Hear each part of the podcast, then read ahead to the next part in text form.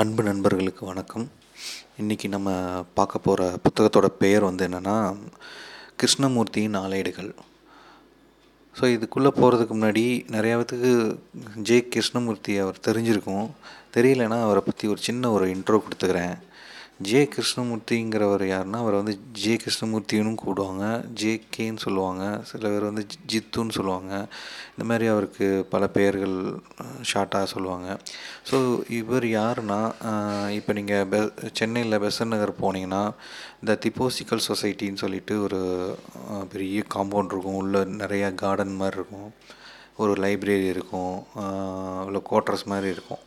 So இது இவங்க யாருன்னா யூரோப்பியன் பிரிட்டிஷ் கவர்மெண்ட் இருக்கும்போது இது வந்து தமிழில் வந்து பிரம்மஞான சபைன்னு சொல்லுவாங்க திப்போசிக்கல் சொசைட்டி இது வந்து ஒரு ரிலீஜியன் மாதிரின்னு நினைக்கிறேன். கிட்டத்தட்ட அப்படி தான் இருக்கும். அது வந்து எப்படின்னா ஒரு கடவுளின் தூதன் மாதிரி ஒருத்தரை வந்து செலக்ட் பண்ணி அவங்கக்கிட்ட இருந்து அவங்க சொல்கிற வேர்ட்ஸு அறிவுரைகளை வந்து கேட்டுக்கிற கூட்டம் அந்த மா அந்த மாதிரி தான் இது அந்த அமைப்பு இருந்தது.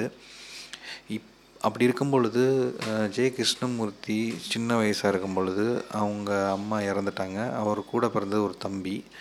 அவர் அப்பா வந்து இந்த சென்னைக்கு வரும் பொழுது அவர் இங்கே வேலை பார்க்கும்போது இவரை வந்து பீச்சில் பார்க்குறாங்க. அந்த டீமில் ஒரு ஆள்.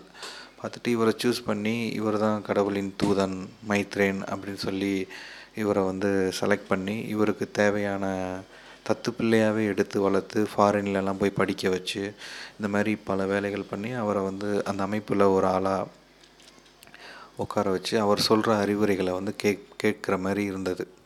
ஒரு ஸ்டேஜில் அதுலேருந்து வெளியே வராரு. இதெல்லாம் தப்புங்க. இப்படி இதெல்லாம் கிடையாது. அவங்கவுங்க சிந்திச்சு செயல்படுங்கங்கிற மாதிரி அதுலேருந்து வெளியே வந்துடுறாரு ஸோ இவர் வந்து ஒரு ஃபிலாசபர் ரைட்டர் ஸ்பீச்சர் இந்த மாதிரி நிறையா ஃபார்மில் இருக்கிறாரு.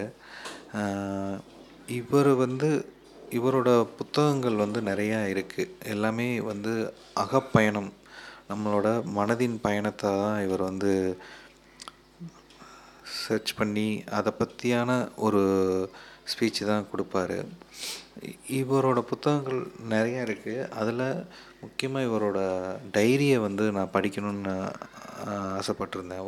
ஒரு இடத்துல கேள்விப்பட்டதில் சரி அந்த டைரியை வந்து முத முறையாக அது புக்ஸ் எக்ஸிபிஷனில் எனக்கு இவருக்குன்னு ஒரு ஜே கிருஷ்ணமூர்த்திக்குன்னு ஒரு ஸ்டால் இருந்தது. அதில் அது கிடச்சிது. ஸோ அதை படிக்கும் பொழுது அதில் என்னென்ன இருந்தது அது ஹைலைட்டான விஷயங்களை வந்து நான் இங்கே சொல்கிறேன் பார்ப்போம்.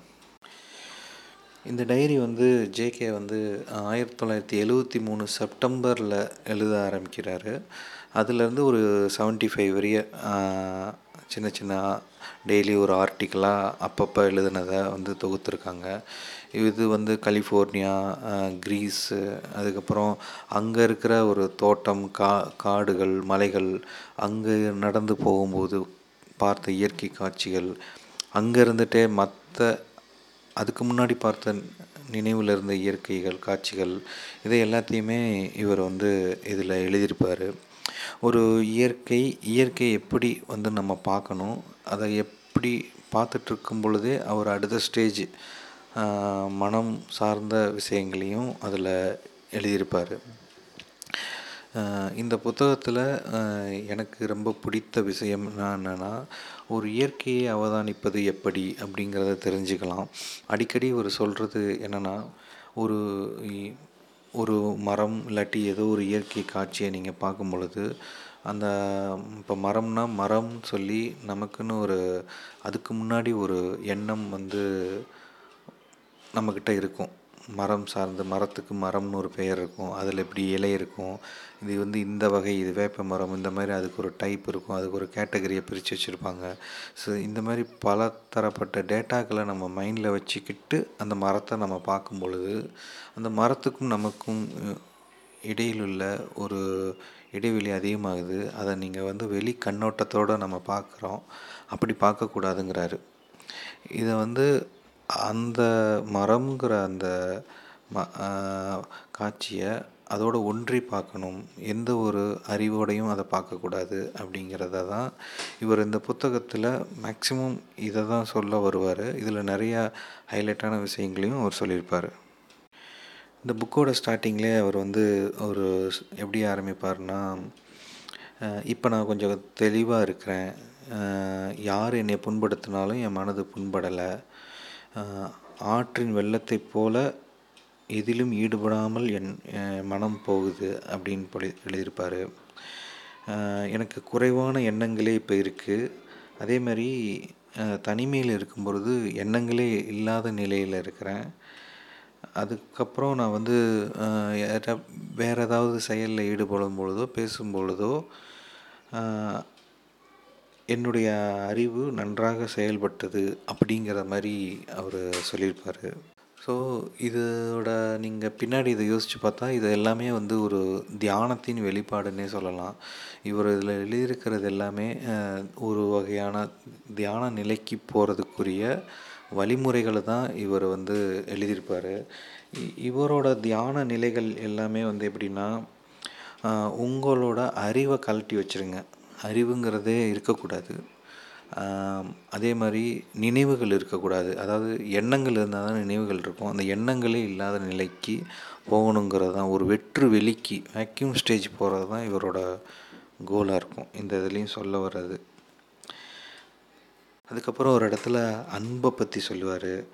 அன்புனா என்னென்னா பொருள் ஆசை பதவி மோகம் தன்னைத்தான் ஏமாற்றிக் கொள்ளல் இவையற்ற நிலையே அன்புங்கிறத சொல்லுவார். ஸோ இது நீங்கள் இன்னும் கொஞ்சம் உள்நோக்கி பார்த்தோன்னா அன்புங்கிறத இவர் எதை சொல்கிறாருன்னா ஒருத்தர் வந்து எனக்கு ஏதாவது ஒரு கொடுத்தாரு இல்லை ஏதாவது ஒரு கைமாறு பண்ணார்னா அவர் மேலே நான் பாசமாக இருக்கிறது வந்து அது அன்பு கிடையாது. அதையும் தாண்டி ஒரு நிலைக்கு வர்றது அதுதான் அன்புங்கிறது தான் இவர் இங்கே சுட்டி காமிக்கிறார் அதே மாதிரி இவர் வாக்கிங் போகிறத பற்றி தான் நிறையா எழுதியிருப்பார். அதில் வந்து அவரோட எண்ணத்தோட அவரோட அவர் எப்படி பார்க்குறாருங்கிற பார்வையே வந்து ஒரு இன்ட்ரெஸ்டிங்காக இருக்கும். நாம் ஒரு ஒரு இடத்துல வாக்கிங் போகும்போது நம்மளோட எண்ணங்கள் தனிமையாக வாக்கிங் போயிட்டுருக்கும் பொழுது நம்ம எண்ணங்கள் வந்து நம்ம பார்க்குற காட்சிகளையே ஆக்குப்பை பண்ணுற அளவு வேறு ஏதோ மைண்டில் ஓடிட்டே இருக்கும். ஆனால் இவர் பார்த்திங்கன்னா செம்ம ஃபன்னான ஒரு சில இதெல்லாம் நடக்கும். அவர் எழுதியிருப்பார் அதான் உண்மை. எப்படின்னா ஒரு ஒரு நாள் வந்து பீச்சில் போயிட்டுருக்கிறாரு. அந்த பீ அந்த கடல் சாலையில் நடந்து போயிட்டுருக்கும் பொழுது இரு பக்கமும் தென்னை மரமும் தூங்குமூஞ்சி மரமும் இருக்குது அது பக்கத்தில் சில குழந்தைகள் வந்து ஆடி பாடி விளையாண்டுட்டு இருக்காங்க ஸோ அந்த இடத்துல வந்து அவர் டக்குன்னு வந்து அந்த குழந்தைகளோட மனதுக்கு போகிறாரு போயிட்டு எவ்வளோ கல்லங்கப்படமற்ற எந்த ஒரு எண்ண ஓட்டமும் இல்லாமல் அந்த நொடியில் இருக்கிறாங்கங்கிறத வந்து அவர் உணர்வார். அப்போ வந்து ஒரு ஒரு பெண் குழந்தை வந்து அவர் கையை பிடிச்சி அப்படியே ஆடி ஆடி விளாண்டுட்டே வரும். அப்படியே கூட வரும். கூட வந்துட்டு அவங்க வீடு வந்தவுடனே டாட்டா காமிச்சிட்டு போயிடுற மாதிரி அதில் அந்த எழுதியிருப்பார். அந்த இடத்துல அவருக்கு வந்து மைண்டில் என்ன டக்குன்னு தோணுன்னா எவ்வளோ சந்தோஷமாக இருக்குது இந்த குழந்த. ஆனால் இப்போ சந்தோஷமாக இருக்குது இன்னும் கொஞ்ச நாளில் பார்த்தீங்கன்னா அப்படின்னு சொல்லிட்டு எழுதியிருப்பாரு. அதை அப்படியே நான் படித்து கூட காமிக்கிறேன். அவள் தன் வீட்டின் அருகில் வந்ததும் நம்மை வணங்கி வீட்டினுள் மறைந்தாள். உலகமும் குடும்பமும் அவளை மெல்ல மெல்ல அழிக்கும். அவளும் மனமா மனமாகி தாயாவாள். தன் துணை குழந்தைகளுக்காக கண்ணீர் வடிக்கவும் கூடும்.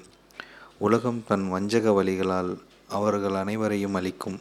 ஆனால் அந்த மாலை பொழுதில் மகிழ்ச்சியுடன் இருந்தாள். அதை பகிர்ந்து கொள்ளும் ஆவலுடன் கைகோர்த்து கொண்டாள். அப்படின்னு சொல்லி முடிப்பார்.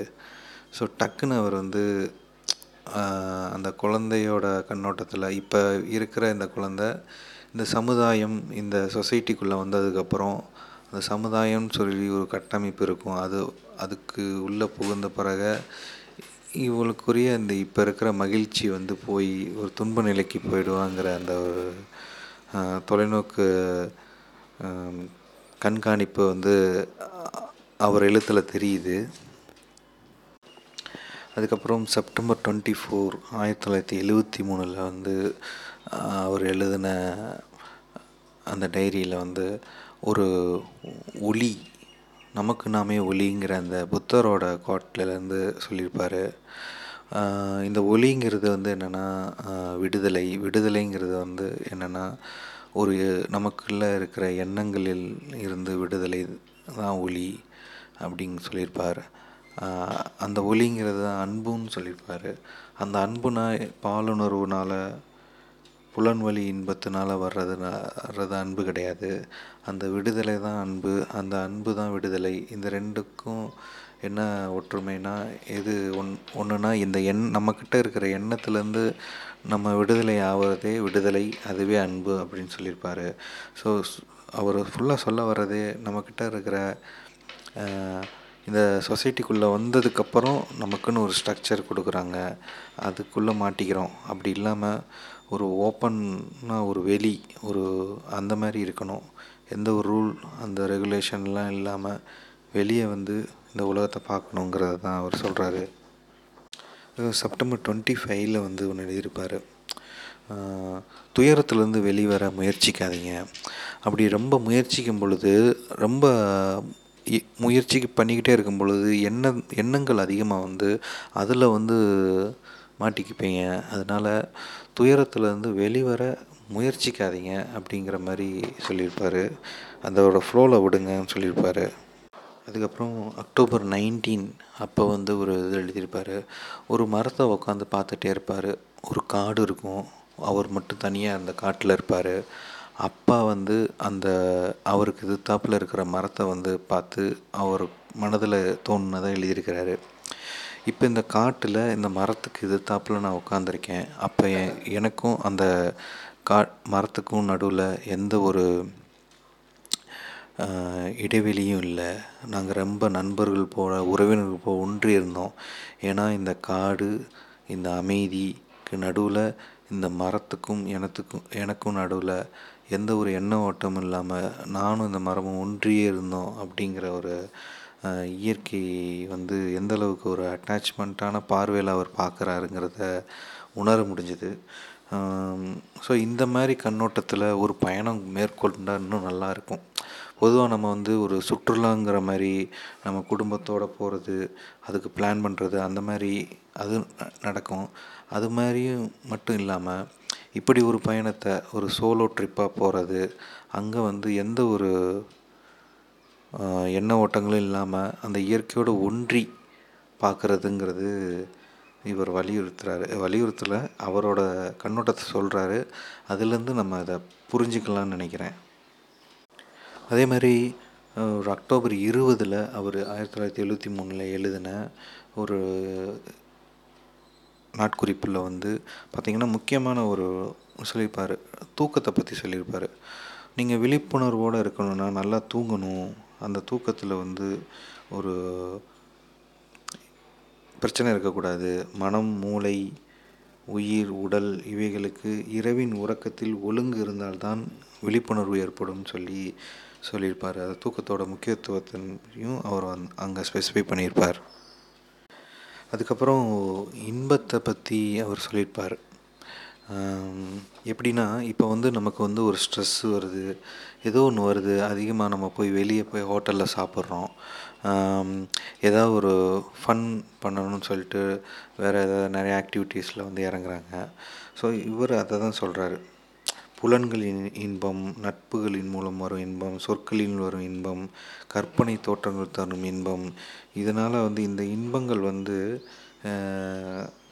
என்ன பண்ணுதுன்னா மனம் எப்பொழுது மனம் விடுதலையற்று விழிப்புணர்வற்று உள்ளதோ அப்பொழுது புலன்களில் இன்பம் சீர்கழுவி முக்கியமானதொரு பங்கு ஆக்குகிறது அப்படின்னு சொல்கிறாரு இதுவே தற்காலத்தில் நடக்கிறதுங்கிறத சொல்கிறார் ஸோ எப்போ விழிப்புணர்வோடு இல்லாமல் இருக்கிறோமோ அப்போல்லாம் இந்த புலன்வழி இன்பத்தை நோக்கி மனிதன் போகிறாங்கிறத சொல்லியிருப்பார். அதான் உண்மை.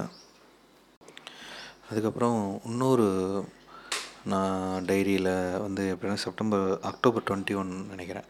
அதில் வந்து ஒரு பாயிண்ட் எழுதியிருப்பார். எப்படின்னா தெய்வங்கள் வந்து உனக்குன்னு ஒரு ஸ்பேஸ் எதுவும் விட்டு வச்சுட்டு போகல அவங்களுக்கு அந்த தெய்வங்களோட ஸ்பேஸே உன்னோட ஸ்பேஸ் தான் அப்படிங்கிறத சொல்லியிருப்பார். அந்த ஸ்பேஸை வந்து நம்ம வந்து எண்ணங்கள் மூலமாக குறுகிக்கிறோம். அது எண்ணங்கள்ங்கிறது வந்து அந்த ஸ்பேஸ் கிடையாது. உங்ககிட்ட இருக்கிற ஸ்பேஸ் எல்லாமே வந்து இந்த எண்ணங்களற்று நீ பார்த்தேன்னா அவ்வளோ பெரிய ஸ்பேஸ் இருக்குது அதை நீ அந்த இதை நீ வந்து ரியலைஸ் பண்ணணுன்னா நீ தியானம் இருக்கணுங்கிறத சொல்லியிருப்பார். அதுக்கப்புறம் இந்த புத்தரின் கூற்றுப்படி தனக்குத்தானே ஒளியாக எப்படி இருக்கணுங்கிறதுக்கு ஒரு சொல்யூஷன் சொல்லியிருப்பாரு. அது எப்படி இருக்கணும்னா மனம் வந்து விழிப்பு நிலையில் இருக்கணும். அதுக்கு வந்து ஒரு நம்மக்கிட்ட ஒரு மையம் ஒன்று இருக்குது நான்கிற ஒரு மையம் இருக்குது அந்த மையத்தை நம்ம கைவிட்டுறணுங்கிறார் இப்போ இந்த நான் அப்படிங்கிறது வந்து எப்படின்னா நம்மளோட அனுபவம் மூலமாக ஒரு எண்ணங்கள் ஒரு நினைவு இருக்குது அதுதான் அந்த நான்.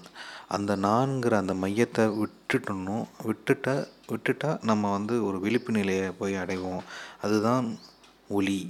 நமக்கு நாமே ஒளிங்கிறத வந்து கிளியராக சொல்லியிருப்பார்.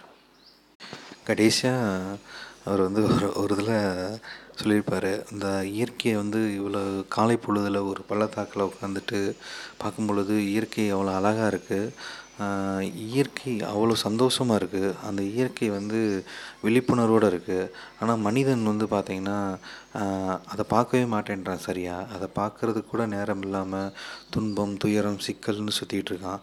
அப்படி பார்க்கணுன்னு வலியுறுத்தினாலும் அதை பார்த்தா திடீர்னு அதை அதை எடுத்து ரிசர்ச் பண்ணி ஆய்வுன்னு சொல்லி அதை தனித்தனியாக பிச்சு எறிகிறான் அப்படிங்கிற மாதிரி எழுதியிருப்பார்.